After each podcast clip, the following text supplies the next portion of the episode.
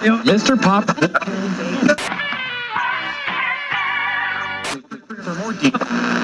We might record a eulogy to you just in case we need it. Okay. That's a saver. This is Rock and Roll, your weekly shot of sport and music with Kevin Hillier, Brian Mannix, and Mark Fine. Hello, Mark Fine. Hello, Brian Mannix. Hello, Kevin Hillier. Hello, Rock and Roll. Hello. Mr. Fine. How are we all? I'm very well, thank you, Mr. Mannix. Uh, hello and uh, welcome to 2023. Yeah, geez. Doesn't seem that long ago we were, you know, talking about it, but here it is. Uh, and uh, and welcome from me. Uh, welcome to another year of rock and roll. This is a bonus episode uh, because we weren't expecting Finey back until next week, and we're going to record next week. But we're going to throw a, one in a couple of days early for you because he's returned and he's full of the joys of spring. Oh, yeah. Yeah. Good to be back. Oh, Bad Oh, to be. I've had it. I'll tell you about it shortly. But, Yes. but I, I've just flown in from Singapore today, you know, because we're always working the program about Brian flying in from somewhere, flying in. So I'm very glad to say that I'm. I've just jetted in from Singapore. Right. Uh, no, no uh, airline issues, no luggage issues, no deportation Nothing. issues. None, none, none. Oh, I've gotta Brian, say- you know what that means? He got the drugs in. The border security has let us down. Oh, so I got a good story about that. Oh God. No, not really. It's not a good story. oh, not a story, Okay.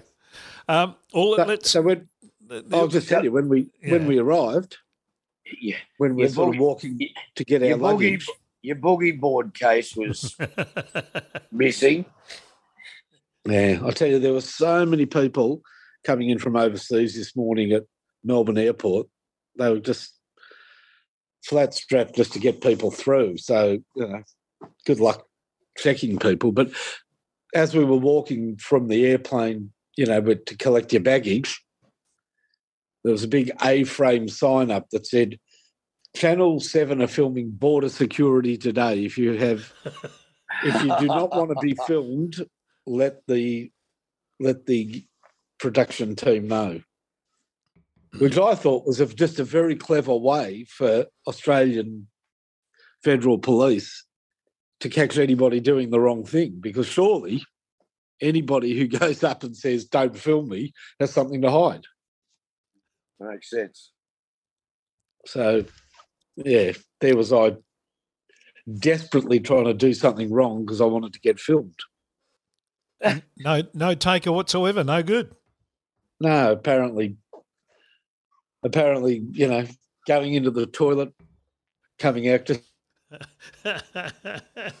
warrant suspicious behaviour in Melbourne. Getting the baby powder and sprinkling it all over the top of your head and then letting it float down, walking out, going, "Oh, Yeah, Oh, should have been. That's that's funny actually because because Nat had this stuff that she took away with her, all right, and it's called it's called boob dust.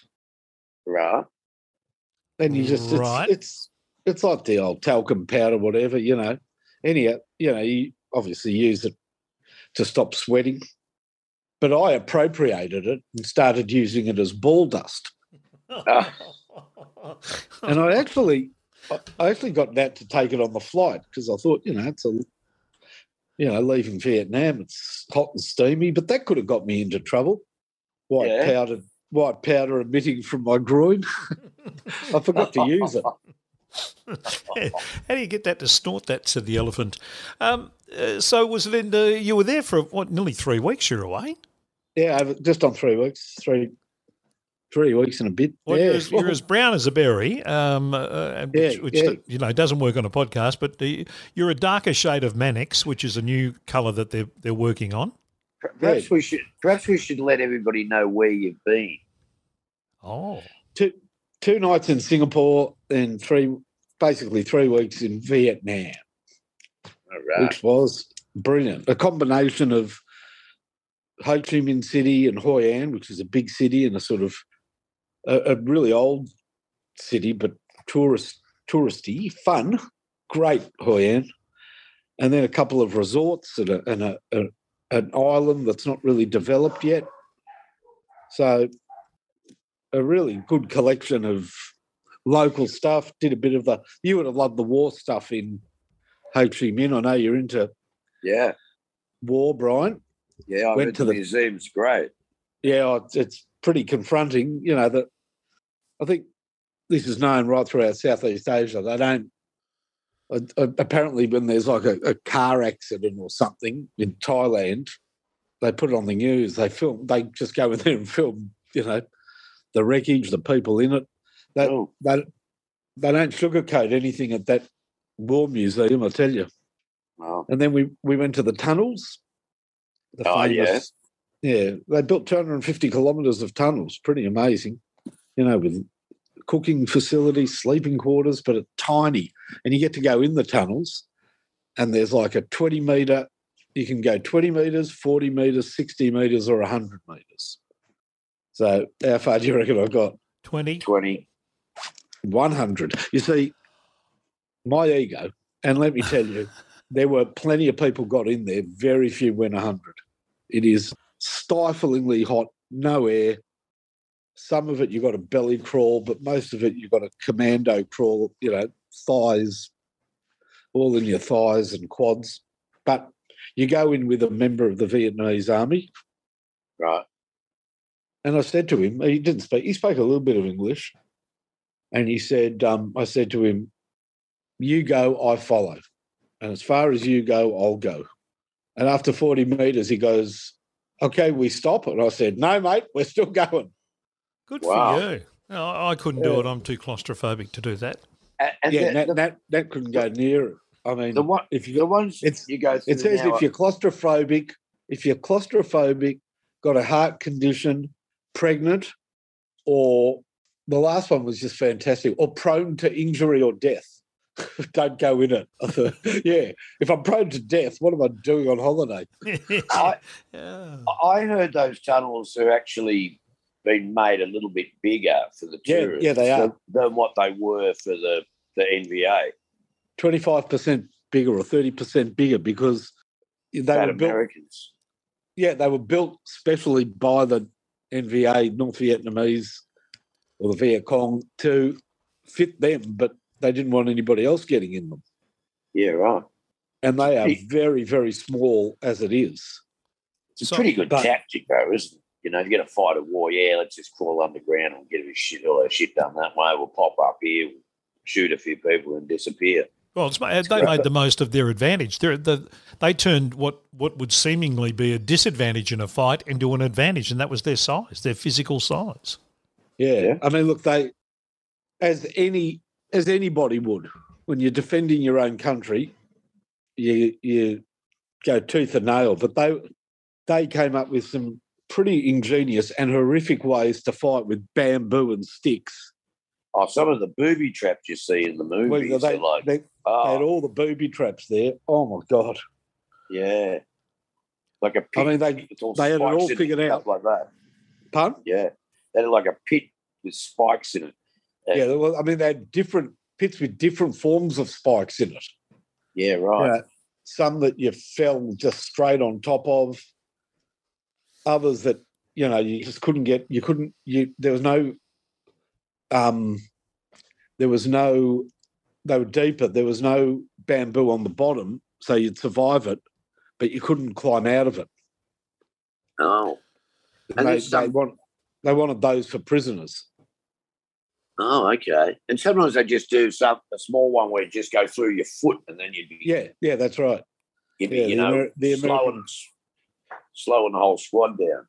Yeah, and they um, and there was in in huts. You'd open the door of the hut, or you go in the hut, and it Yeah. was, and and in, I think in Vietnamese it was called something like um, grandma grandma's hello, and it was a swinging wall of bamboo, you know, skewers. Oh, yeah. but it was built in such a way that if you fended off the part of it, like you try to fend it off the top half, it was made in two halves. So the bottom half had just come flying into you, Oh, or vice versa. It was like it was on a hinge, so you couldn't you couldn't shield your whole body. So, but you know, I, and I watched a few. I, I thought while I was there at night, I watched a few documentaries made by Americans. You know, and I mean, both sides were there to fight. It's easy now. Oh, look, I don't know. I, I, do know the politics of it. It was pretty simple. It was America's paranoia about communism, or or America's um, rightful concerns about communism. I, I, history will show. But all the Vietnam vets said, almost to a man, they're proud of serving their country, and they they're proud of the cause. But it was a complete up when they got there. Yeah, the Americans just didn't know how to fight in those conditions, and they were. Is it? Is I, it? Is it as a chronicle of what happened there, or is it a celebration of what happened there, or how, how is it kind of? How is it? I've never been there, and I probably will never go. I don't think. I don't really have a, a You should go to Vietnam. They yeah, I don't, nice... I don't have a great affinity to want to go to a, a place where I'll be steamingly hot. Uh, no, it wasn't hot. Oh, okay. Like it was 27 during the day. It was really nice weather mild at night. Oh, okay. Um, Have you been, Brian? You been to Vietnam? No, I was going to because um, I to see all the army stuff and stuff. But um, I I had such a hard time crossing the road in Bali, and you know I hate cars and you know vehicles and shit. And I thought, my God, if I'm having freakouts with crossing the road in Bali, from what I understand in Vietnam, it's just you just got to walk and there's cars everywhere. And yeah, that, in Ho Chi Minh City, Ho Chi Minh City, you just walk. They're, they're motorbikes, and it's real as long as you go at the same speed, you don't stop and panic. Yeah, they, they miss you. Oh, oh. but, but you, you're crossing fifteen lanes of traffic. Yeah, that sort of doesn't really appeal to me. Oh yeah, um, yeah. You wouldn't if you don't like it, you wouldn't do it. But every other city, which is smaller, is just normal normal traffic lights and pedestrian crossings, and you got no problems. Can you but, do like a, an apocalypse now tour and just go down the river and sort of stop off and do shit? Yeah. Well, we went down the Mekong Delta. Yeah, cool. You go down the river. We actually stayed in a place on an island in the river. Um, the Vietnamese are just such nice people. Yeah, everyone says that. So that's one thing. You know they're going to be nice anywhere you go in the world. They're going to be nice because they want your business. But I'm just talking about walking past people on the street, just people that you know, they're just very nice people, and they, whether it's Americans or Australians, whatever, they they bear no grudges or anything. There's no sentiment about the war. It's they, they sort of just, in recollecting it, they just tell the tale of that they were defending their country, which they were. Yep, really. Yeah. Now, why were but, you shooting an AK forty seven machine well, gun? Well, that was great. Because you that, you were defending their country. that was great fun. so it it things in Australia have just become too too um, regimented, too sanitized. Orderly. Yeah, too orderly. OH and S, whatever, you know. Yep. So I knew I knew that they said when you go to the tunnels and you get a we had this really good tour guide, just one, you know, one on one or one on two, just her and me and Natalie, and it was a great tour, really interesting. And then there's this part. The whole time you're there, it's actually quite um, I wouldn't even say unsettling. It's actually quite atmospheric. You can just hear guns and machine guns as you're walking through the jungle. And it's not like a tour in Australia where everything would be roped off and go along this path or whatever. You sort of go in there and just you sort of follow around a basic path, but you, you can go, you can wander wherever you want. Just told be careful because there's a few booby traps that they haven't found yet. So oh, oh, good. So watch your step. Step live, step lively. No, they say they said just be careful because there's a few um, display booby traps, but they're clearly marked. Otherwise, just go for it. Anyhow, maybe, maybe we should do that in the bank and at the airport when you go to the big queue. Just so you go wherever you want, but there are a few booby traps set up. So you know, take your take your chances. Yeah, correct. But the whole time it's like you're in. It's absolutely like you're in a a hot zone in a war because you're hearing sporadic gunfire, then sporadic machine gun fire. Let, clear as day. You finally get to the area where it's happening, and the smell of I mean, what is uh, you know? You always say the smell of it's not gunpowder. What is it? Death. Smell of death. Smell of death. No, well, there's no dead bodies, but it's this. You know, the smell of that. It's I love it's not- smell. It's not the complete experience. No, not complete. But it's the it's the very very heavy smell of, you know, when you fire a gun, the gunpowder. Gunpowder, I mean, they yeah. call it gunpowder, but it's what is it, cordite or something? I don't know what it is actually. Um, and the smoke, you know, there's there's just the smoke from firing so many guns and machine guns. So the bullets aren't cheap. So you've got to decide because I'm using an an, an automatic rifle or a semi-automatic. And, you know, if I hold the finger down, I'm going to be going through like 50 bucks in 20 seconds. So oh, it's such a powerful gun, and I've I've fired a few, quite a few guns in my life, but an AK-47, crikey, that's a powerful gun. It's all live ammo. So it's the Yeah, Ram, it's the Rambo machine gun. Is that is it basically? No, what no, it no, is? No, no, No, no, no, no. It's uh, it's the Russian uh, machine gun, which actually performed better in um, Vietnam because it was parts of it are wood, and it Yep. adapted to the weather better. Whereas the uh, M16s, I think that the Yanks used, Yeah. they would jam a lot in the weather and the mud. So the AK-47 was actually the weapon of choice for that kind of environment. Oh, there you go. I love So it. you know, Yeah, it's, it's, could it's, tell big- it's a big firing range, long long range targets, quite big. And they've got these big screens set up with bullseyes. Now the problem is they were made out of material, and I knew that I was shooting well. Uh, I'm actually, any time I've ever held a gun, I've been a good shot. I knew I was hitting, you know, going through the center of these targets, but but because it, you go through it, then behind it you hit the the dirt behind it, the the sort of earth behind it, and that's where the puff of dust comes up. So Natalie gets on my case, goes, "You keep missing." Yeah. So I turn around and shot her. No, no, It was No. just a, it Are they, li- are they live bullets? Are they real bullets you're shooting? Or oh they, yeah, They are all real. live bullets. All big, powerful. You know, I don't know what caliber they are, but they are big bullets. It takes four at a time, unless you put a belt in it. Yeah, it takes four singles or a belt. You know, and you fire it, and that comes ejecting out. So they had, they had. It must have been, I would say, half a k, five hundred meters away Wow. four to 500 meters away, they had witches' hats. So I had like five bullets left, and there were like three, there were five witches' hats. And so I said to the guy who was loading it, I said, I'm shooting at those. And we finally worked out. I hit the first one. He goes, he couldn't believe it. And then before he could reload it, I hit the next two, and he went and grabbed one of the other Vietnamese guys to watch me shoot.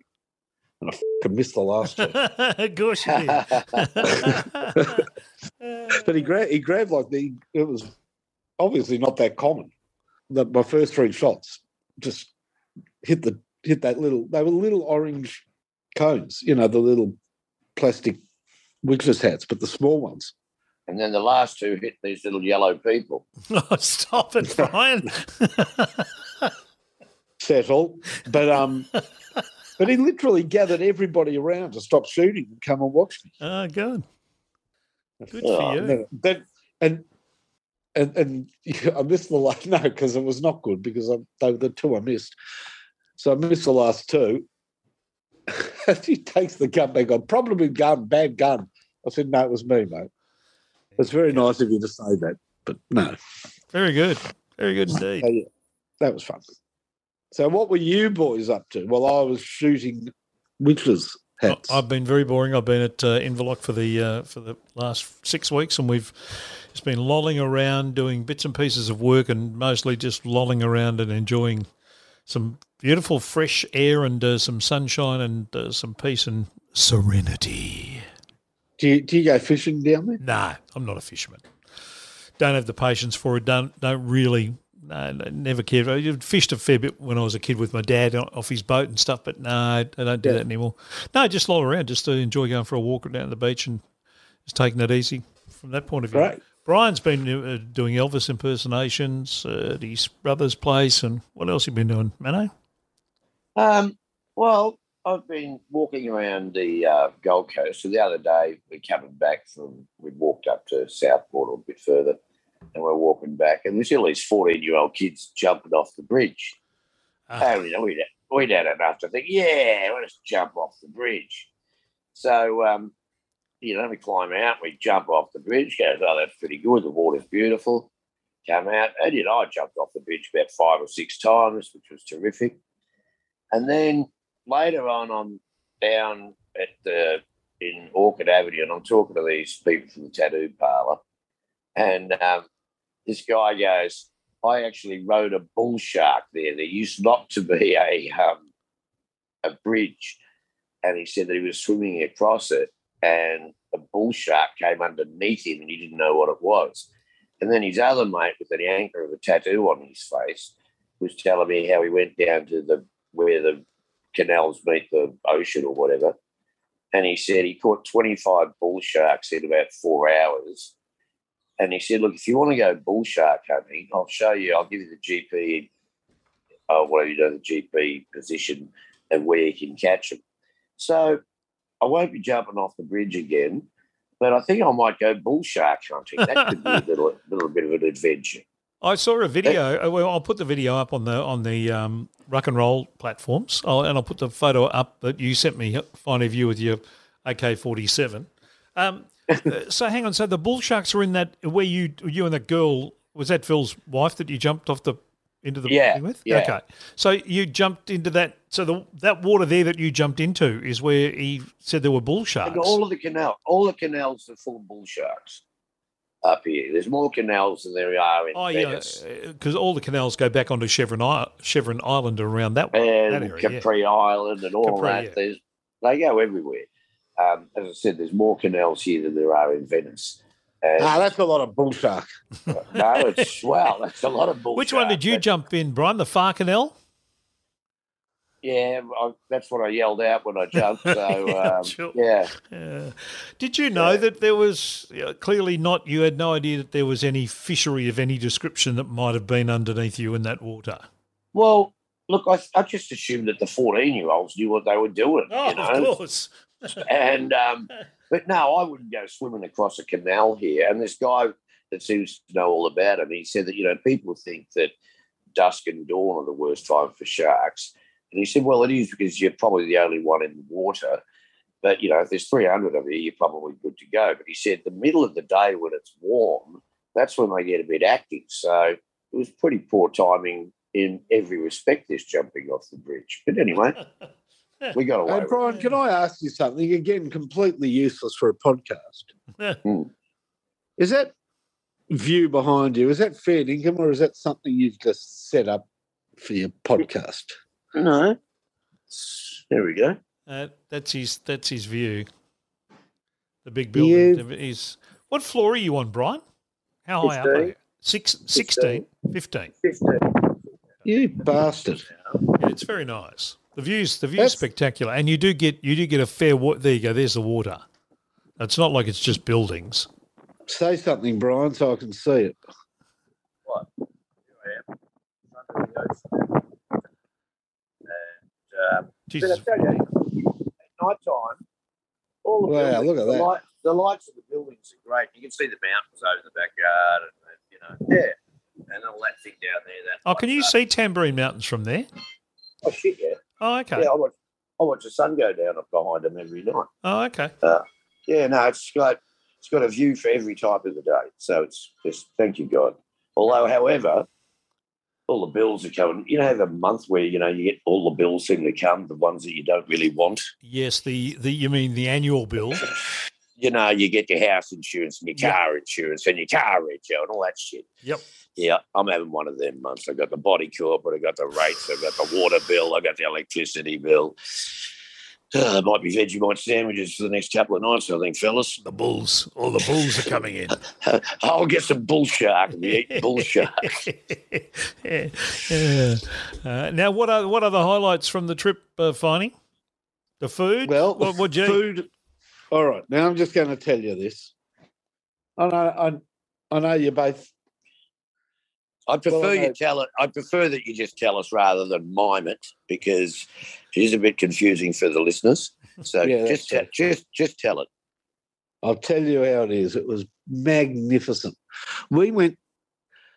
Do you like seafood? Oh yeah, I love it. Who doesn't? Who doesn't?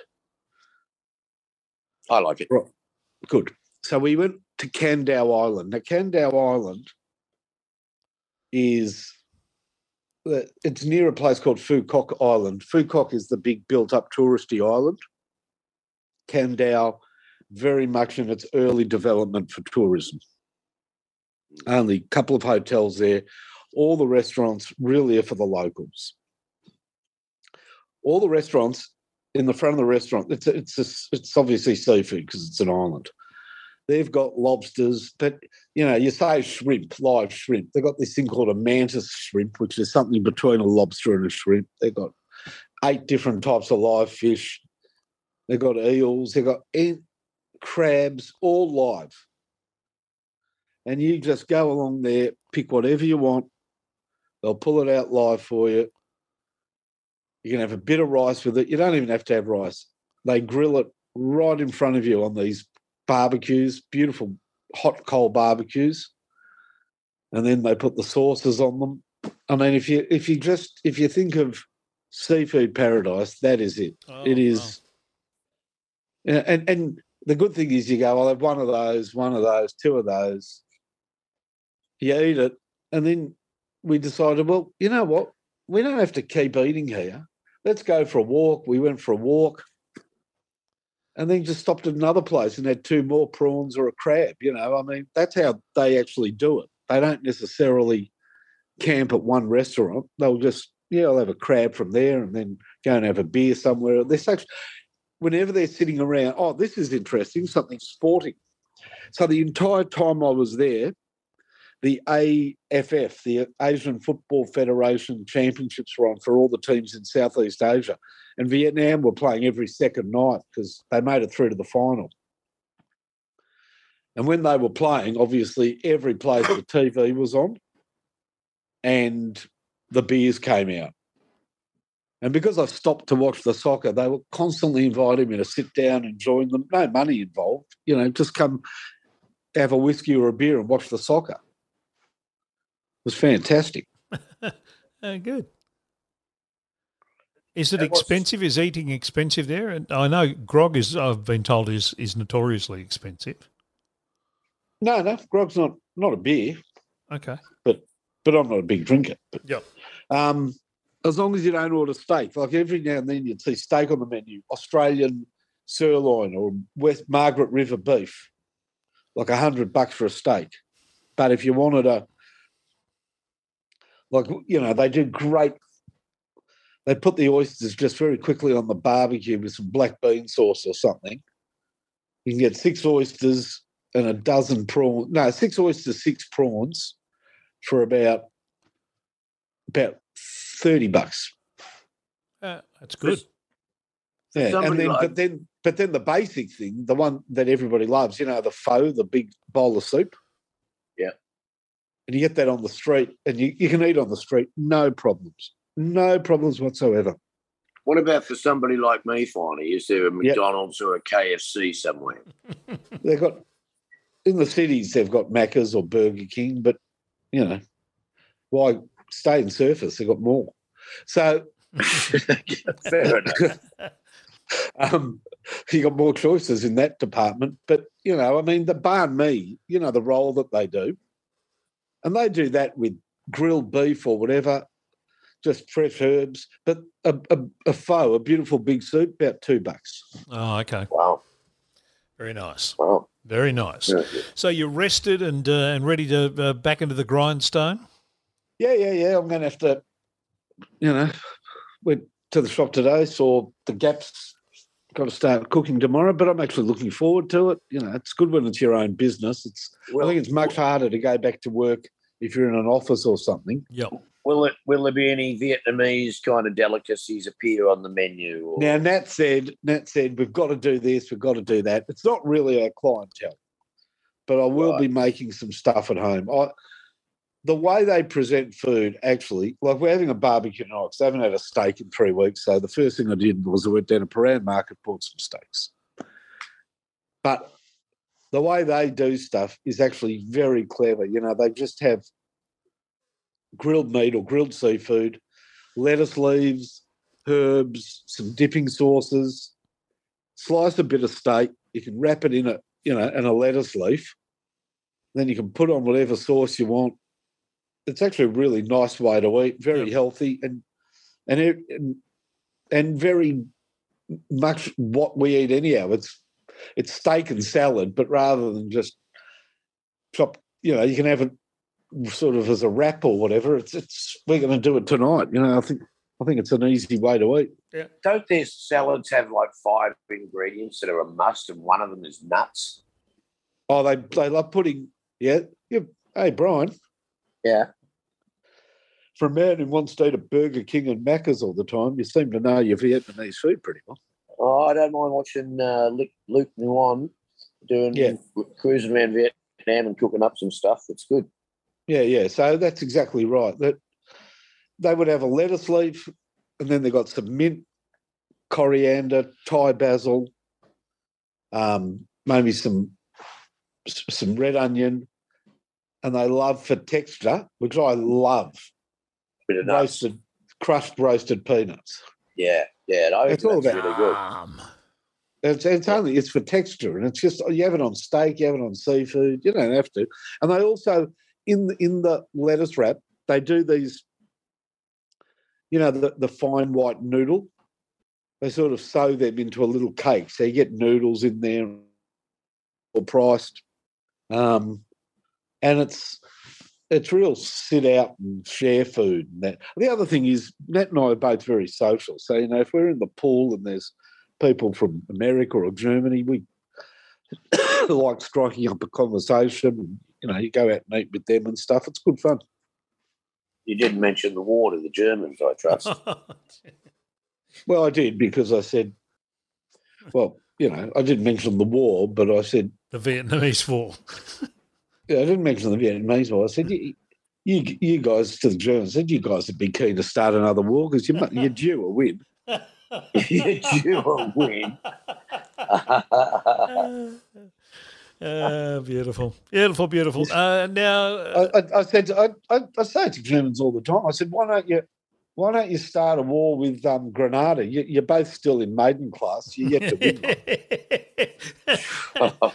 they're still in maiden class. I don't think I don't think they talk about wars like that. But anyway, uh, Yeah.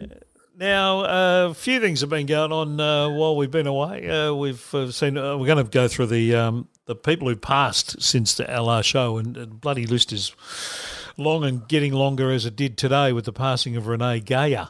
Um, Yeah, I saw that. Sad. She was a, a mainstay. Did you know her, Brian?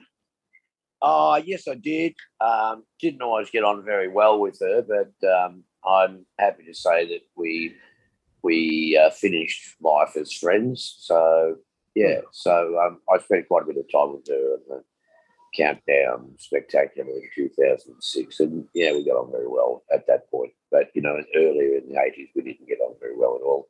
But that doesn't mean anything. Um, No. She's a hell of a singer. Oh, and, yeah. Um, you know, um, unfortunately, she had her problems with certain, you know, uh, substances, and um, you know, I think it was a difficult life in a lot of ways, and uh, she was a very strong woman who scared scared me. I wouldn't want to be on the wrong side of she it. She scared the bejesus out of a lot of people, and and uh, because people just weren't used to a strong woman walking in and going, "Well, this is what I want." Yeah, yeah, Yeah, she wouldn't take shit from anybody. No, and, and 20, 30, 30, 40 years ago, that was unheard of. Now, I mean, uh, it, it's far more uh, happening these days. But 30 or 40 years ago, when Renee walked in and said, I'm not talking about that, I'm not doing this, I don't, I don't want to do that, we're going to play this song in the interview, you sort of sat back and went, Jesus Christ. Yeah. What's up? Yeah, what's yeah. wrong with her? You know, or the the age old masculine kind of thing. Oh, oh, Jesus, she's got balls. Um, no, she just stood up for what she believed in. I, I, I, Well, she- I, I really liked her. I liked her a lot. She scared the shit out of me, but I liked her. Well, you know, she started in the 70s, as I stand. So, you know, that Yeah, was, she did. you know, so it was still pretty uh, sexist times. Oh, you know, God, the w- w- women's lib was starting, but it certainly was a long way from getting everything done. So, you know, perhaps she was a tough woman because she had to be. Yeah, no, I think she, I think that's exactly what it was. Um, and I got to say, uh, hell of a singer. She could sing the shit out of anything. She really, really could knock uh, the, not only the roof off the joint, but the back wall went with it as well. She she had power. She had subtlety. She was she was a bloody really good singer. Oh, R.I.P. Yeah, Renee Geyer. And You know what I always I always used to say this was a riddle that I came up with. Riddle me this, Batman. Enola Renee Molly. Which one's gayer? Gay, gayer, gayest. now you mentioned Molly, and he's been in the news. Uh, oh, God help us. Well, with uh, Elton. yeah, What happened? I saw there, there were some headlines, but I can't read Vietnamese. gone, Mano. Well, Elton obviously got uh, Molly up on stage when he was playing The Bitch Is Back. And Molly's sort of hand is standing over the piano, Elton's sitting down. And, um, you know, Molly looks like some drunk that's annoying the piano player. But um, anyway, Molly decides that he better just drop his dax because I think he had a tattoo on his ass of Elton or something but he felt that the audience needed to see that. So he's dropped his dax. And somebody said that they could see his dick. I don't know. I don't know. Um, the vision I've seen hasn't been that, but it's like, oh, yeah, well, I, I just don't know what to really make of it in that it's another Molly classic. It's like, oh, Molly, you've gone too far this time. But um, that's our Molly. Did you see the footage of him getting up on stage, Brian? No. Okay, so he literally crawled up on stage. He didn't walk up on stage from a side entrance. He crawled up on stage with the help of a couple of other people, um, a couple of whom look very familiar to me. Um, and so he got up and, and literally crawled across the stage and then appeared and got up next to Elton's piano. He claimed Oh, he, he claimed the belt bucket. Elton didn't call him on stage. Elton didn't see him Oh. until he appeared literally standing next to him. Now, whether Elton knew that was going to happen or not, I have no idea. But it, it looked to me like he went, "Oh shit, that's Molly." There was that kind of look, and I and I don't know that for a fact, but it was it was really uh, when you see the footage of him actually crawling on stage and people pushing him up onto the side of the stage to get on. It's it's sad um, to see. Um, and then when you when he drops these dacks or the belt buckle broke, um, or whatever you believe, uh, yeah, and he's got a pair of tights on and and he's saggy. Bones, No. yeah. That's what I thought. He had a pair of tights on. yeah, he has. No, I had another look. Oh, isn't it? That's his ass. That you? It, lo- it looks like some saggy tights. It looks like it's- something out of a Monty Python film, Men in No, I, Tights. I- I think if you have, I think if you have another No, look, I'm not at it, having 'cause I- another. I'm not having a closer I, look, I Brian. thought exactly the same thing. And then somebody said, "No, it's his ass. He's got a tattoo on his ass."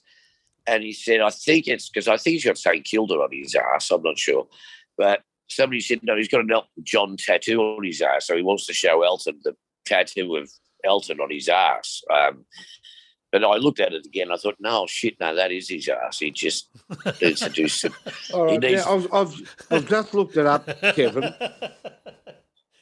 I've just looked it up, yes, Mr. the Fine. article, Yes. the article, because you said that some people said you could see his dick.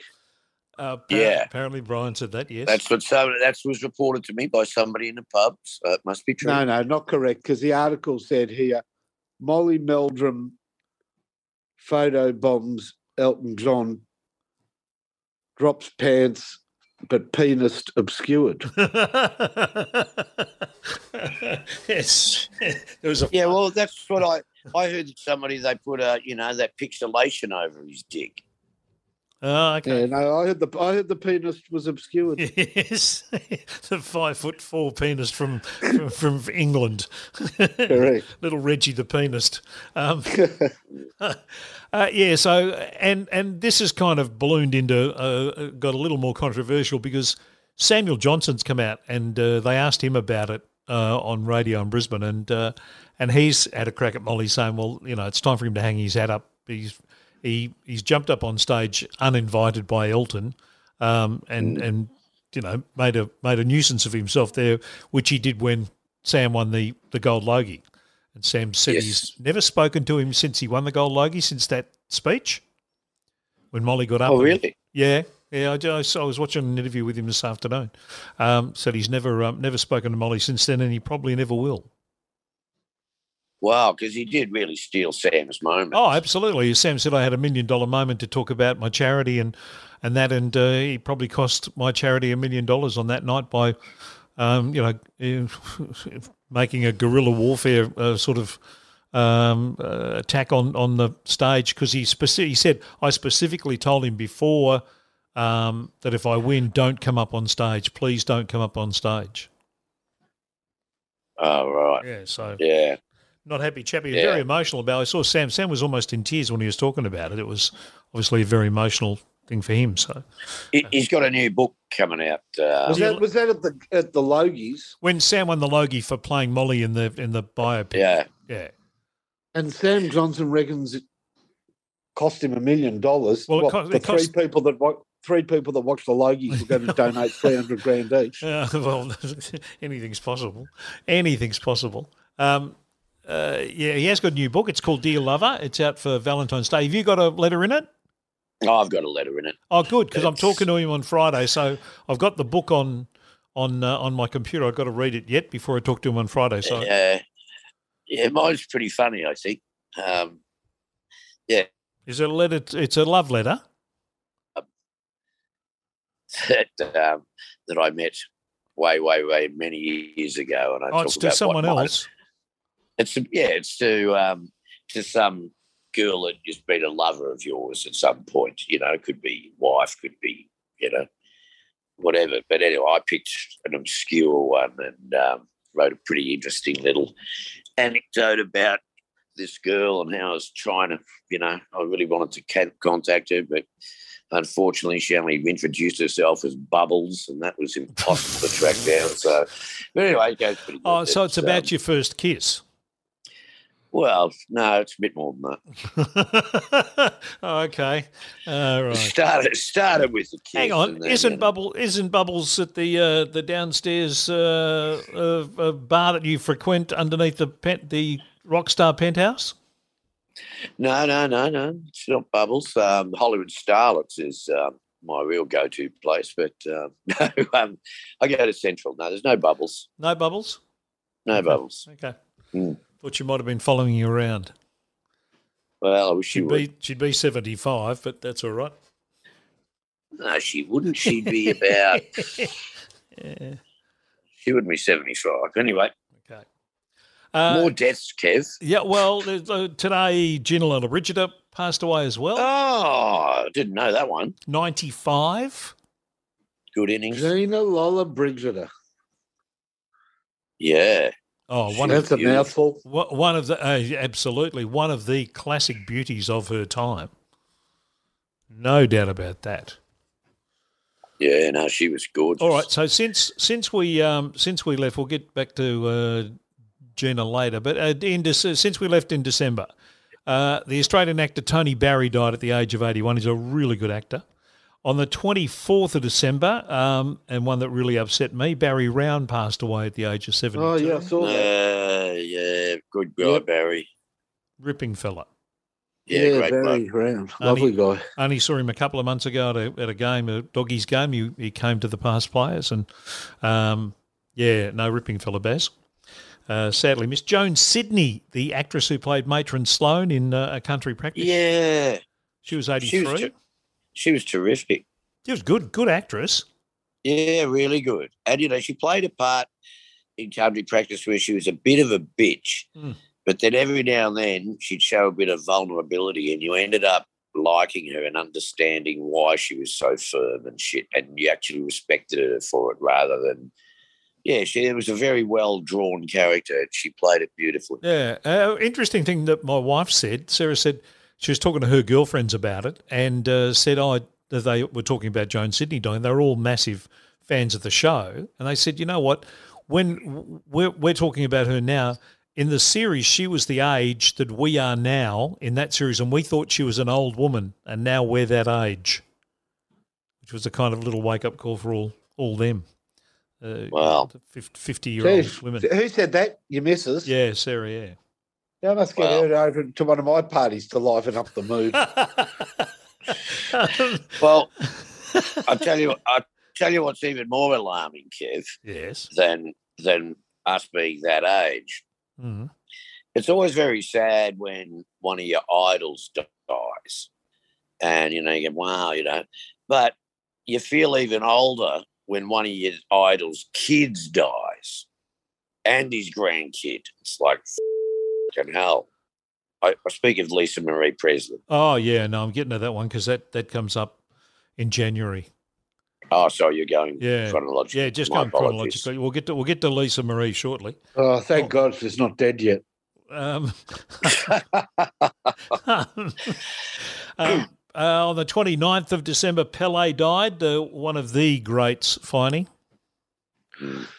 Maybe the greatest ever. Obviously, interesting timing with Lionel Messi pressing for that title.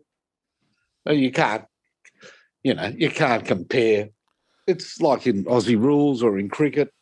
Now, in cricket, it's easy Bradman, Bradman, Bradman, but everywhere else, it's very hard. Yeah.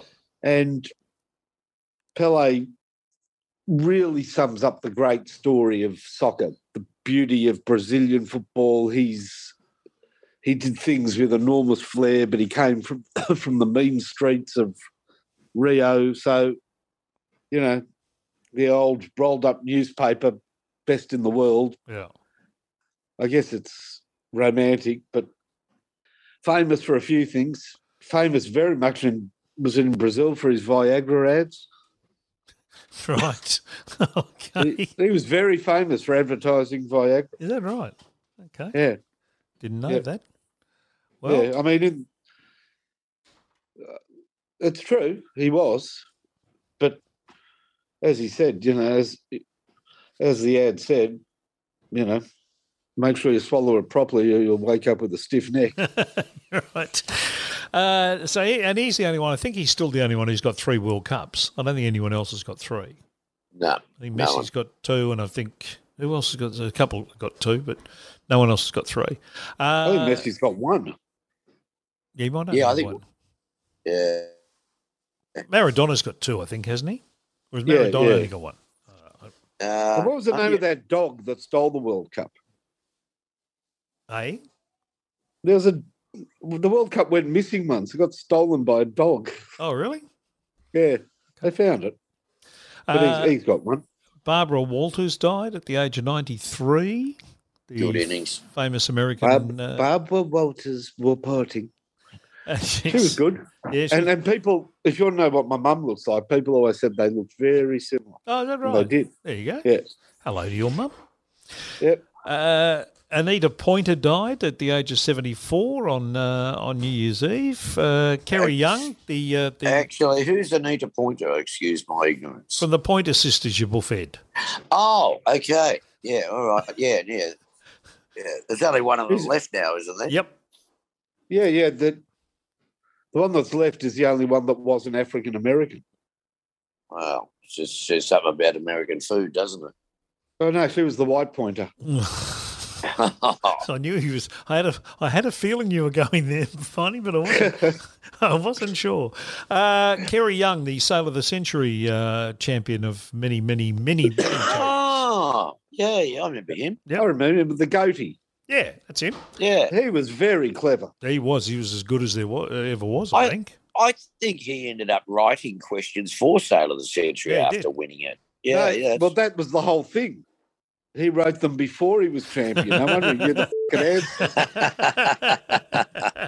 answer. he was 83. And then we move into uh, January. January hasn't been. No, he wasn't. what? He was he was four score plus ten minus ten. okay. Uh, January. Uh, Eighty three. um, Fred White from Earth, Wind and Fire, the drummer there, he died. He was 67. Then uh, Gianluca Vialli, the uh, Juventus Soccer uh. Italian soccer player, he died at uh, 58. That's Uh, young. Wow. Yeah, they, they had a big the Chelsea game on the weekend. They had a big uh, a reunion of the players who played with him and had Wow. a, paid a tribute to him. Do you know? Do you know what he died from? Because Thank- you reckon as a soccer player, he'd be pretty fit. Pancreatic cancer, Oh, that's bad luck. which is the one that Ouch. the one that you get you get on Monday and you're dead by Wednesday. Um, Oh. Oh, thanks. and it's it's the one that Eric Idle has Thanks. actually beaten. Thanks on this Tuesday podcast. Thank, thank goodness it's Tuesday. I'm f***ing freaking out. Uh, it's one that Eric Idle has actually um, uh, got diagnosed with and has, has beaten, surprisingly enough. I Uh, had crook guts yesterday. I'm starting to freak out. okay, well, it's only Tuesday. You've got at least a day. Oh, Mind you, this, Okay. this podcast isn't going to come out till Friday, so it might be posthumous. Sorry. oh, well, you might have to add in another one in the death squad. I'll, t- I'll do a drop edit later if I need to. Righto. we, might, Okay. we might record a eulogy to you just in case we need it. Okay. Fair enough. That's a saver. That's a saver. Oh, Uh, now this yeah. one's this one's scary. Adam Rich died on the seventh of January. He was in Eight Is Enough. He was the young kid in Eight Is Enough. You remember Nicholas in Eight Is Enough?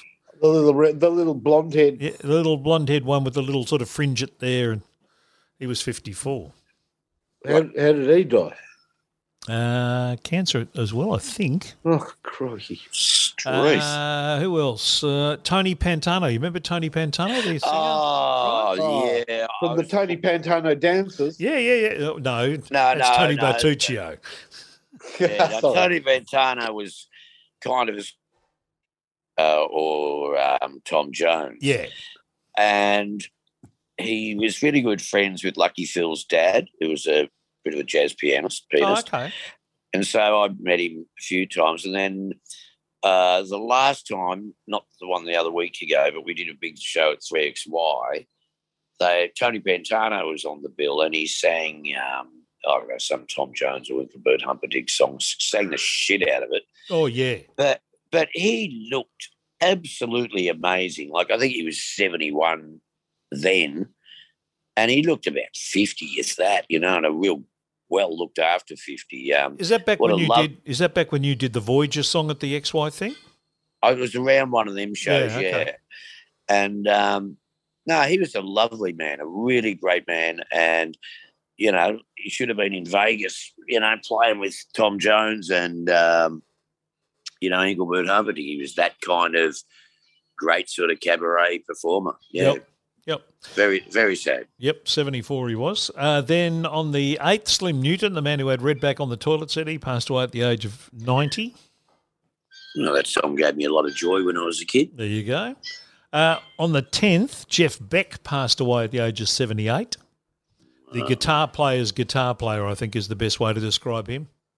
Yeah, no Yeah. superstar. Every every time, everything you see a guitar player talk about, Jeff Beck gets mentioned uh, as an influence, as a as one of the greats, and then um, didn't have the commercial success that Jimmy Page or Eric Clapton or any of those blokes had, but uh, most certainly in terms of if you want to talk about someone who everyone talks about as a guitar player, Jeff Beck was it.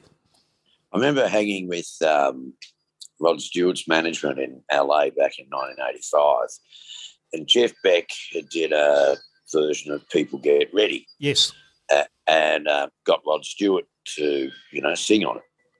So it was sort of Jeff Beck and Rod Stewart doing "People Get Ready," and the management said, "Oh yeah, they kind of fucked up because we knew they'd have to make a clip, but they didn't negotiate for the clip. So when they had to make the clip, Rod had to get paid even more money. So uh, Uh, anyway, But uh, yeah, Jeff Beck, a big influence on many, many, many guitarists and music, and uh, his legacy will live on. Yeah, and and he's one of those blokes. I've got. I know I've got albums uh, at home in my collection. Uh, not albums that were played a hell of a lot, but when you did listen to him, it was like he, he was a technician. He was, he, but yet he had great feel and all that stuff as well. So.